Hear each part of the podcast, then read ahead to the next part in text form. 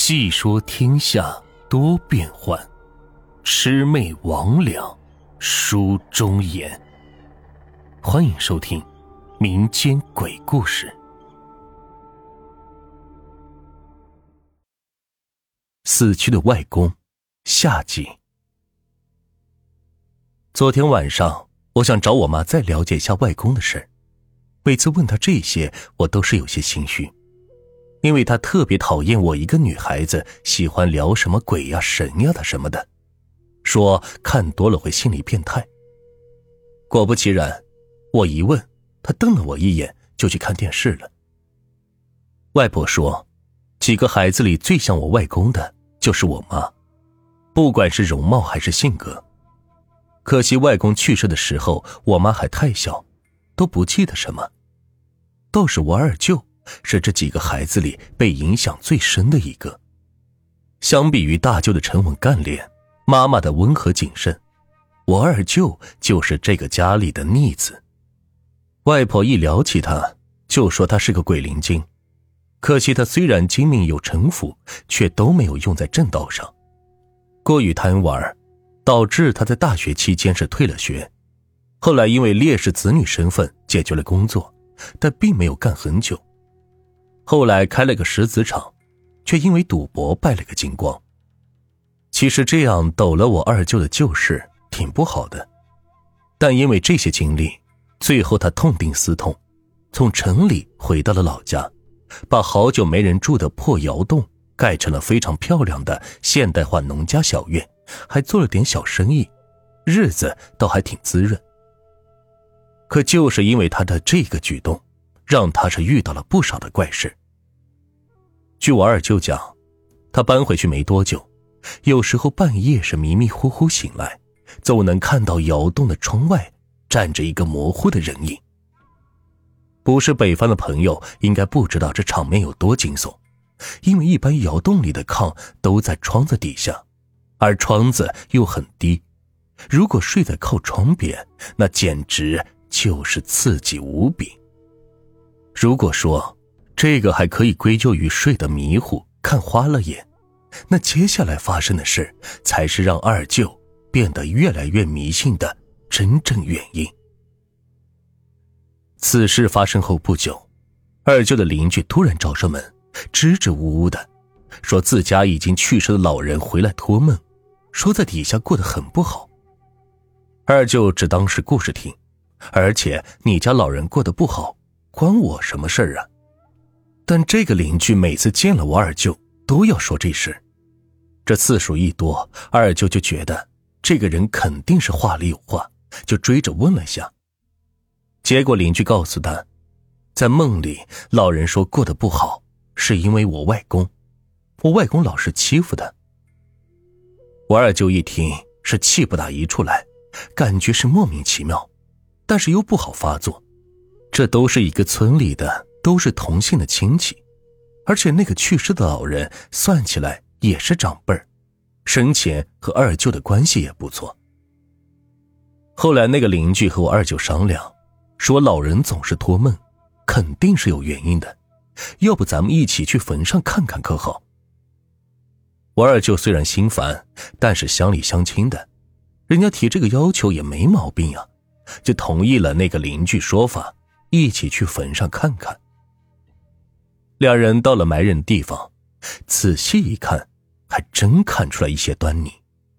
外公的坟和那个老人的坟是挨得很近，两个人是围着看了几圈，突然就看到那个老人的坟后有一个很小的，像是老鼠钻的洞。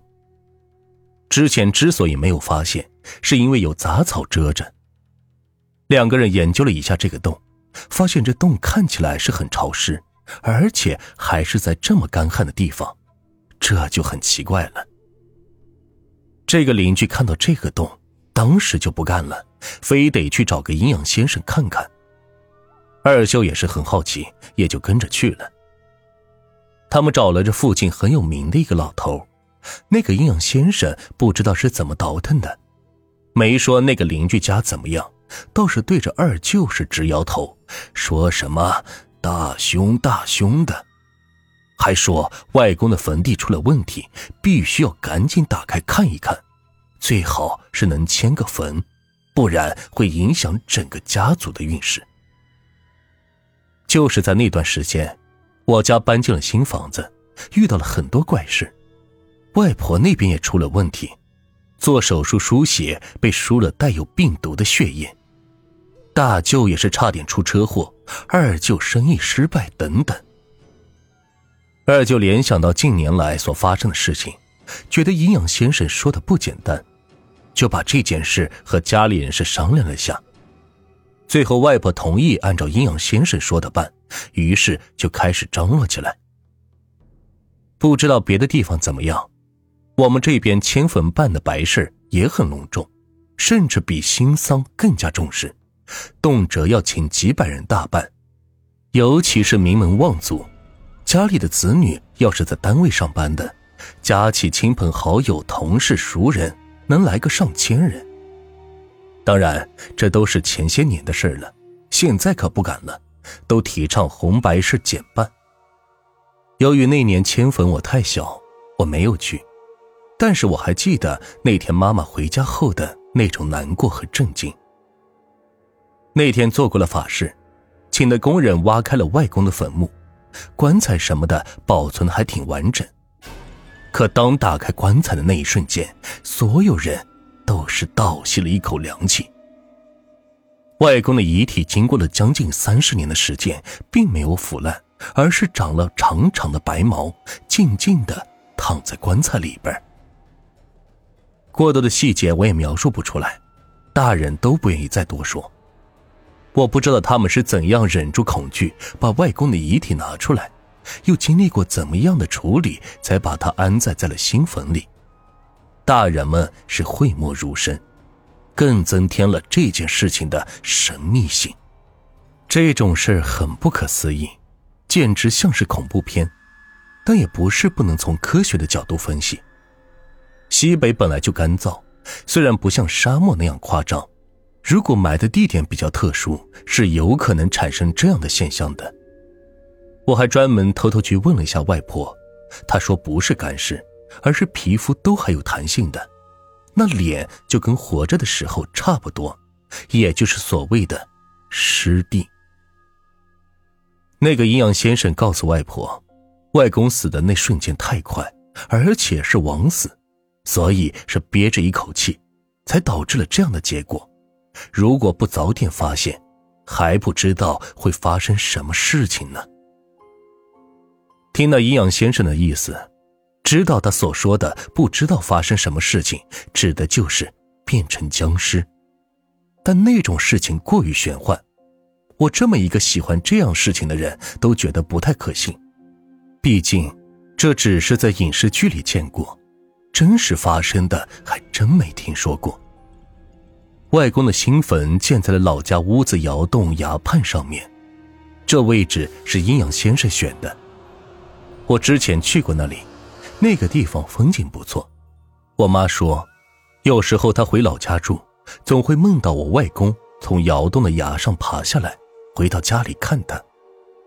听我妈这么说，我总能联想到一个腐烂的僵尸从悬崖上爬下来的样子，别说，还挺吓人的。